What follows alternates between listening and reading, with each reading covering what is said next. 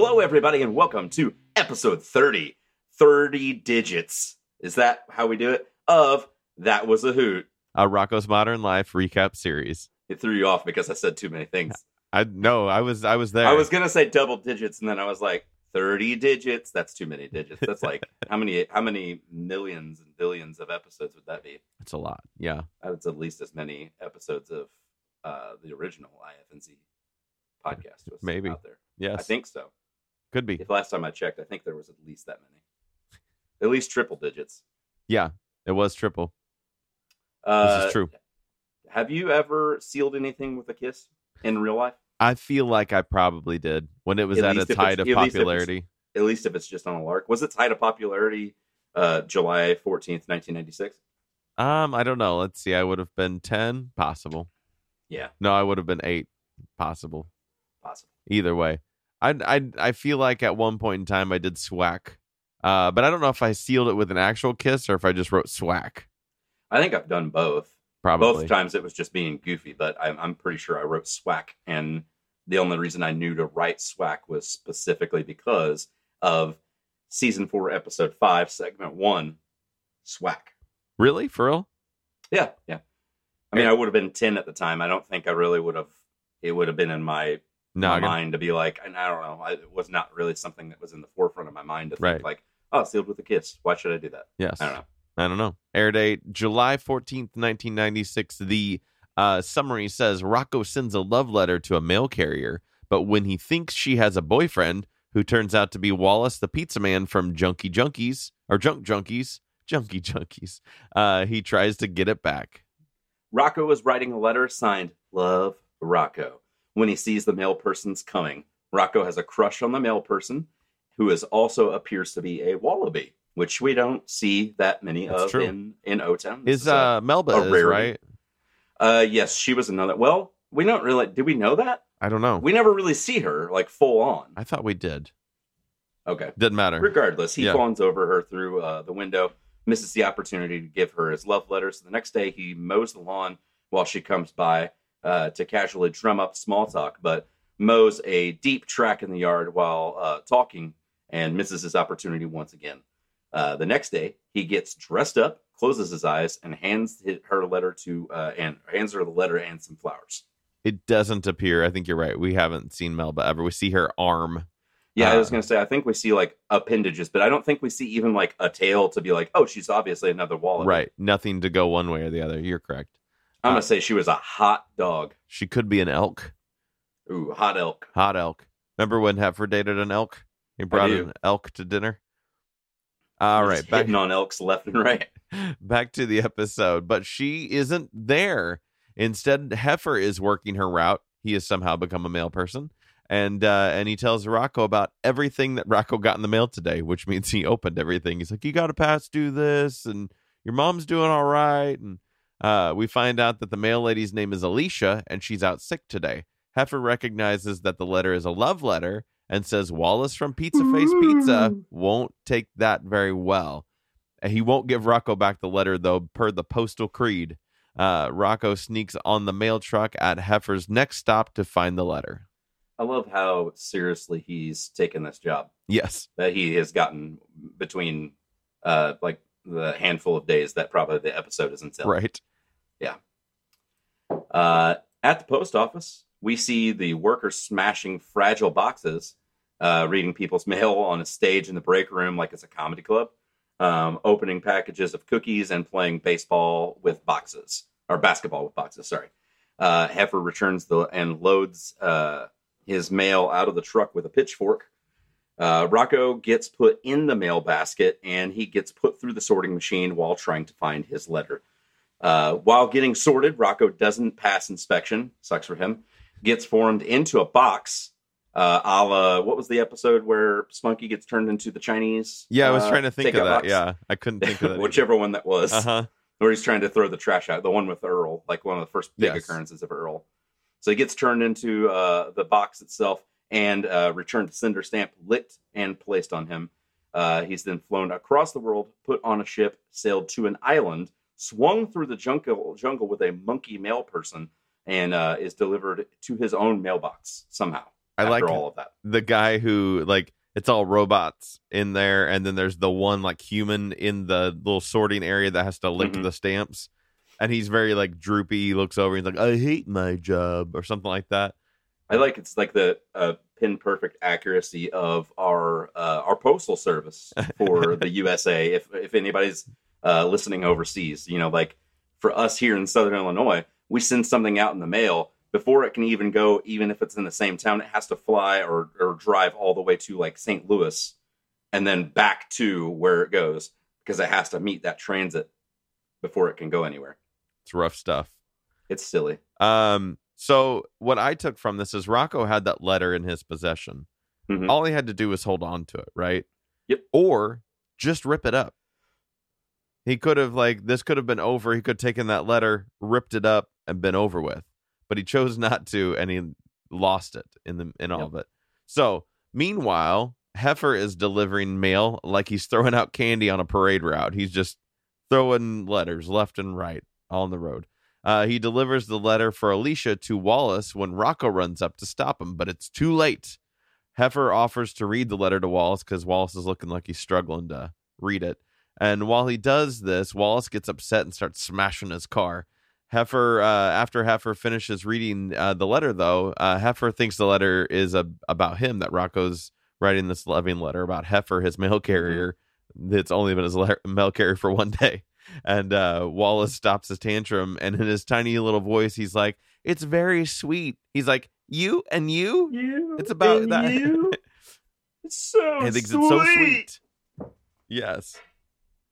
Uh, Heifer gives Rocko a ride back to Rocko's house and then gives him a letter from Swack. The letter is from Alicia, and she says Wallace is her brother and also thinks that Heifer uh, is cute and would like his number. Heifer says he's in love and drives away. Alicia shows up and puts her arms around Rocko and says, Just a little postal prank. The end. Such a cute little episode. Uh, my question to you: Have you ever had a crush on someone, but thought that they were seeing someone already, and it turned out that that person that you thought they were dating was just their sibling? Absolutely not. Okay. Moving on. Okay.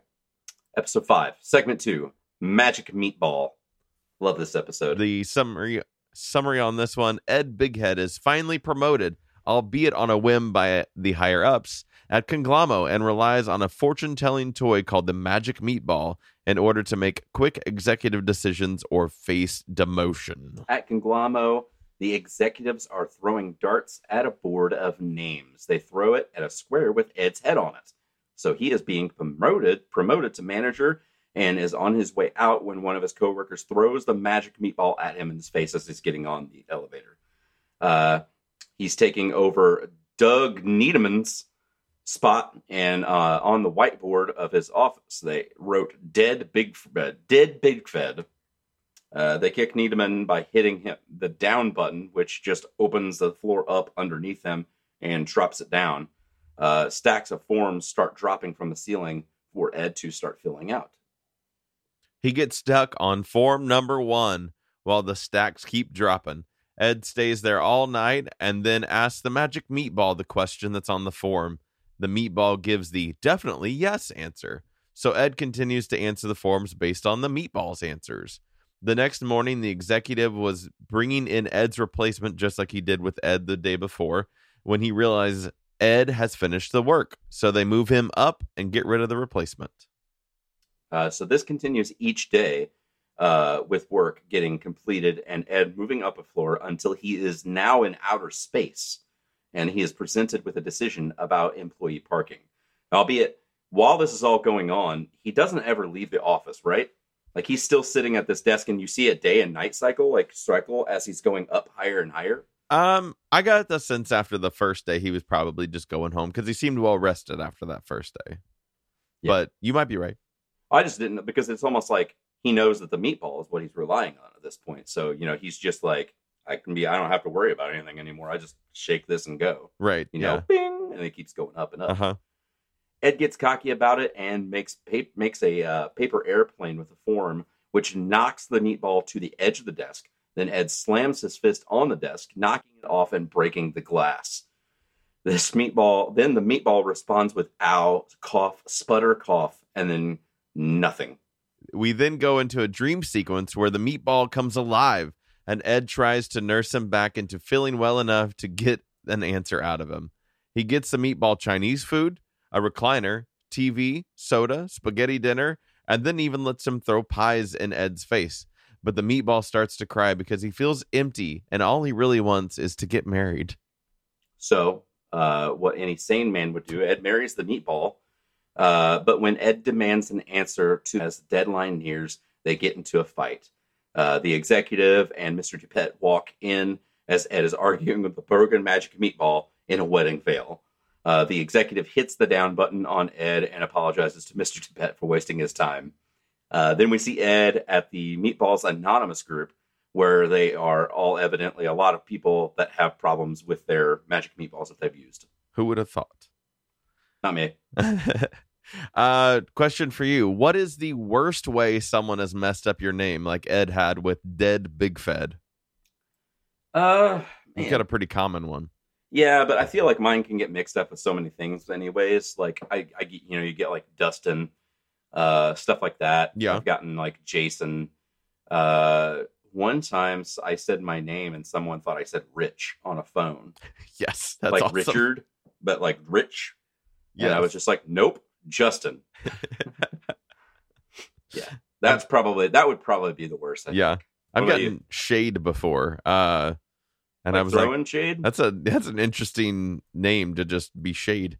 Uh, but yeah, I mean, I get Chads all the time. That one's the the pretty normal one. Or uh, Shad. You know, they pronounce the A's long, so you get like a, a shod. Uh, Shad Schaubert. and they think that maybe it's not necessarily like pronounced in an English kind of way. Like maybe it's in more, more of a like I thought you were going to Middle- say Mordor. you know like it's like in the middle it's, of you it's, Mordor. it's a little more Mordor esque. It's, it's got a little lot more Earth. umlauts in the top of the name than I than I previously had. No, I was gonna say more like Middle Eastern uh kind of pronunciation uh with the double A in there. But uh but yeah, yeah. Shade is probably my favorite one. Uh, let's get into episode six, segment one, closet clown. Air date is July 15th, 1996 on this one. And the summary is after kicking out a clown, Ed finds the clown's red nose and leads a double life as Ed the clown. Uh, a clown and a duck are driving through O Town. That's the best setup for not not only an episode but a joke. a joke, absolutely. uh, when they get a flat tire in front of the big head house. Uh, in the house, Bev is on the phone, and when she gets off the phone, says "Sis, say uh, says hello." To which Ed says, "You don't have a sister," and Bev responds, "Well, that's peculiar." Outside, the clown is trying to air up the tire, and Ed says it sounds like a clown's outside. Ed grabs a rake and goes outside to tell the clown that he does around here. This is the most racial thing off the top. yes it was it was kind of uncomfortable to watch it i was like this is like it's deep i mean it it ends somewhat well at the end but it, there's definitely like i don't know it's it oh, yeah, definitely there's like a whole cycle of racial acceptance if you consider clown a race. but i don't in this world I do. i don't know that's what i had more of a time with the way that this episode pairs out it doesn't feel racial as much as it does like homophobic Oh, Uh, because because of to, because you I'll have to pay more attention to the notes. well only because of the way that well we'll get into it uh so next the uh the clown makes a balloon animal for ed but it pops and ed chases them around the vehicle and says they need to go back to scandinavia Is that where all our clowns are from? i don't know uh they hop on a bus to norway and get out of there but i will tell you that i did not know scandinavia is an area that was once called scandinavia but is now norway and two other countries Mhm. i did not know that A lot Uh, of separation over in that uh, that European area. Right. Uh, the next day, he has their van towed away, and the clown nose bounces out of the car. Ed goes to throw it away, but decides to keep it instead. Later that day at work, Mr. Dupette has everyone play the name game, as in like Shad, Shad, Bobad, B5, Fofad kind of thing. uh, Nieneman starts, but it's a different Nieneman than what we saw in Magic Meatball episode uh, Mhm. because this Nieneman is a uh, lizard, whereas that Nieneman was like a pig or something. I love that it's so formally uh, like a formal version of the name game. It's Like it's- it, like it is in a in the sense of like you're at a roundtable meeting and it's just like uh Needleman, Needleman, Bo yes, and it's it's almost like an serious as it introduction. to be. Yeah, Yeah. It's, it's a round table to be like everyone introduce yourselves, but instead of doing it traditionally like "Hi, my name is Shad," it's like the name game. Oh, Shad, Shad, Bobad, Fee, Fi, Fo, Fad, and then everybody's like Shad because then they say it and they remember the name, so it, it's Mhm. clever. It works, but It probably should be something that we incorporate with our work people. yes, absolutely. Like on a, like tomorrow, whenever we have my morning mon- Monday morning meetings, I'm gonna mention that to my boss. I'll be like, "Hey, I was watching Rocko, and this idea came up." And that's like- the, that'll be how it starts, and he'll be like, "No, you're fired." Just start with Justin, Justin, Bo, Bustin, Bo. Bustin. uh, that needs to be my name on something, like on on like Switch online or something. Like that. Absolutely, Bo Bustin. You know who it is. It's Justin. so Ed sits in the meeting thinking about his clown nose. After the meeting, uh, he goes into the bathroom, puts on the nose, and acts out his clown persona. Um, which doesn't this at this point in time, as he gets a little giggly, his teeth start like kind of Separating. Yeah. separating because he gets the and his hair frays a little bit. Yes. But it's only just like when he's putting on like Yes. whenever he starts doing that kind of a thing. Absolutely. Yeah. Uh, so he doesn't realize that Mr. Dupette is in the bathroom, and he tells Ed to come and see him in his office. Ed goes to the office and is surprised to see Mr. Dupette dressed as a clown as well. Uh, Dupette takes him, uh, talks him into going public, and gets Ed a birthday gig. And Mr. Dupette goes by the clown named Judo. Ed shows up at the party as himself, and the kids are just going nuts. They're crying. The mom's like, Where's the clown? Then he puts on the clown nose and honks it, and all the kids are happy. Uh, he tells them his name is Ed the Clown. Then Ed gets on the clown circuit, but he never is home, and uh, Bev starts to get a little worried about that. Uh, at Filbert's house, they're having a party for Filbert and Hutch's kids. It's nice to see that there's a little bit of continuity uh, that they did have kids uh, Mhm. on there. Rocko Heifer and Bev are there as as well. Uh, Bev is a little upset though uh, about what's going on with Ed, and then someone rings the doorbell. and it's Ed the Clown for the party. But when Ed the Clown walks to the backyard, all of Ed's balloons pop, along with his eyeballs, as he sees Bev, and uh, he just passes out. Bev, on the other hand, smiles at Ed. Ed wakes up with the kids around him, and the baby Hutch takes his nose uh, re- with her little hook hand and reveals that it is Ed Bighead underneath. Bev is shocked and then uh, relieved that all Ed has been doing is just dressing up as clown and going to parties. She was worried that he was cheating. Mm-hmm. Uh, he would never. there was a there was a moment like that like when Be- when Ed walks in, Ed the clown walks in, that Bev just kind of has this big grin on her face as as Ed's kind of smile drops into a frown as he's worried that everybody sees him. Bev Bev starts smiling, but she doesn't address that she thinks it's Ed. So I don't know if she sees a toad and she just thinks about Ed. Or if she sees a clown and she just is happy because Yeah. she likes I think, clowns. I think maybe she's like, I don't know it's Ed yet, but this person or this clown is very reminiscent of my Ed, and I miss him. yeah, So it made her happy, maybe just seeing him, yeah. and then realizing that it's Ed, just kind of was just like, oh, it's oh, even thank God. better. Yeah. Yeah. Uh, they talk about everyone having their secrets, and Heifer likes to like uh, secrets. Like Heifer likes to pretend he's a pixie. Hutch Mhm. keeps a baboon heart under her pillow. Who doesn't? Filbert wears European style undergarments, which I don't know what those are. Is it just like Speedo? Like Maybe, something like that? that. That's. I mean, I know that was European initially. perhaps. And Mhm. Rocko likes rainbows, though everyone shames him for that, and they chase Rocko out of the trailer park. Oh, So my my thought on it being potentially they're addressing homophobia instead of race is that Ed is able to Ed is against clowns for one reason or another, Mhm. but then realizes that he wants to walk in those shoes and maybe he they're big shoes to fill. you know like or or maybe it's maybe Get it's- it? Because the clown shoes are big. I do see that. or is it like or is it just a, a a phobia of like drag? You know, if you think about like you don't have to be of any kind of certain uh sexual preference in order to be a drag person. Uh and so maybe it's a fear of drag and you know, I don't know where that came from where that comes from, but he tried out drag and really liked it kind of a thing.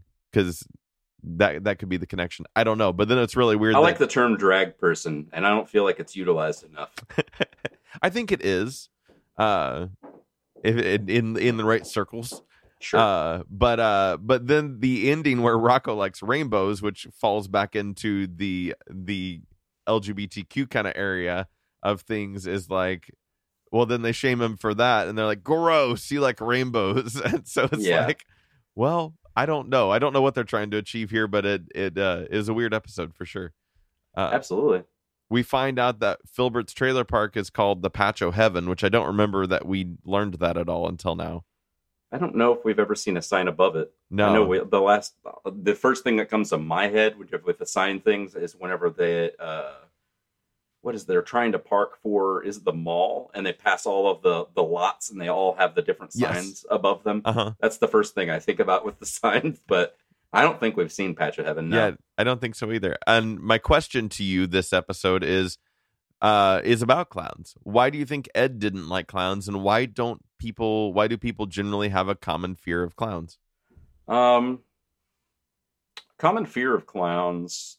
I know not because I am, but I know that it, typically a lot of people are scared of clowns because of um, the makeup and the mismatch of behavioral patterns. Somebody that is a sad clown, but they have giant makeup that's an exaggerated happy face, and Right.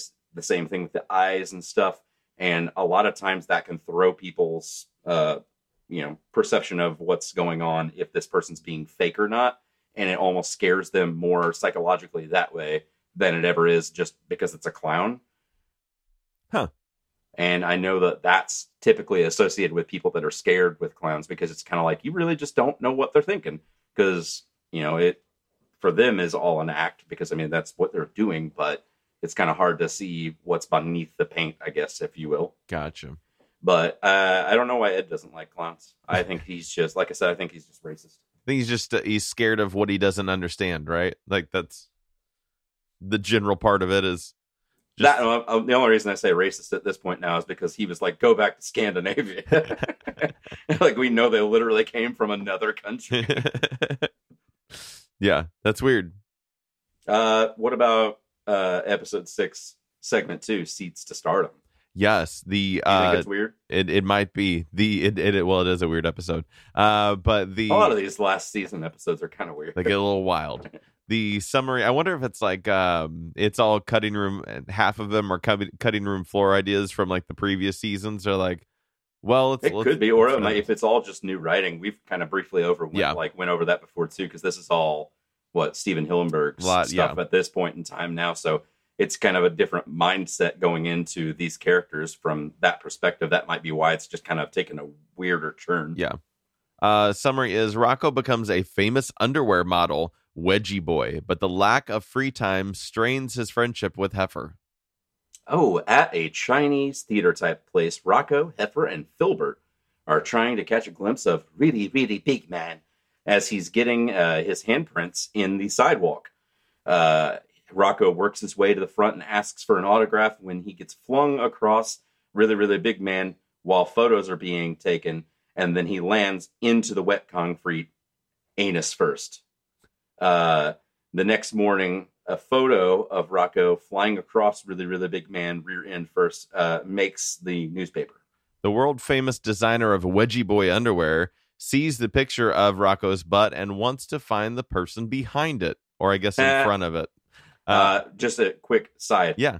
I'm going to go ahead and throw out here that Wedgie Boy underwear is a European style underwear. This is the model that Filbert wore in the last episode. It just looks like whitey tidies, though. I think it, I just think it is. Okay. I don't know. I, I, I got you. Just because it's European. I got you. Uh, they take the piece of the sidewalk Rocko landed in and invite everyone to come down to the mall to find out who fits the mold. There is a long line to try to try it out, including Ed Bighead and the Chameleon Brothers. Heifer tries it and fails, and then urges Rocko to try. It obviously fits Rocko, and he becomes the underwear model. And next thing you know, Rocko is on all the billboards and posters, but he doesn't want to be famous. Uh, he is chased all through town by men, women, and even a chair. Uh, later, Heifer calls Rocko to check in on him, but he only gets his voicemail. Uh, Rocko gets caught up with a photo shoot and is late for his movie night with Heifer. And when Rocko gets home, he gets Heifer's message and calls him back, but Heifer lets it go to the answering machine, and the machine says for Wedgie Boy not to leave a message. You see him sitting in that dark room, Just, just like staring blankly at nothing. Yes. I love it. After a phone call misunderstanding, Heifer decides he's going to give Rocko a piece of his mind. He walks in on Rocko being told by the designer that Rocko no longer has a life or friends, and he is just a product. So Heifer greets Rocko and takes the new deluxe underwear from Rocko and goes out on the runway to model it for everyone without Rocko or the designer knowing. The designer is furious until she sees that everyone likes Heifer as a model, and she takes credit for it and puts Heifer on the billboards now. So we have a little old flip of the script. That's right. Uh, all right. So if you could model anything, what would it be? Your hands, your face, your hair, your butt, Like your, a like a appendage. your feet, or, Or just your whole body. If you body. feel if you feel good about the whole body, do the whole body. I don't care. Oh man, uh, I'll do a hand model, hand model for like watches and stuff like that. Yeah, I think I think I could pull that off well. You got a nice sturdy wrist. I don't think I have the the I, I've gotten okay butt, but I don't have the butt for underwear modeling like that, Mm. or or a, a huge package to to impress. You know, like I'm not I'm not I'm not filling in a Yep. huge diamond seam Understood. pouch Yep. here. Uh-huh. Are you sure? Yeah. Um, and we could talk about it more if you need to. no, I I would say I would model shorts. Uh, like boy shorts, like I think uh, like the green ones that you wore that time. no, like a like a regular short.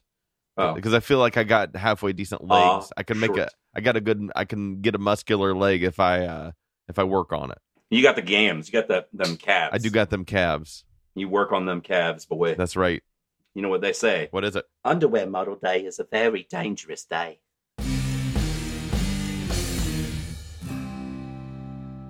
This has been an IFNZ production. Yeah.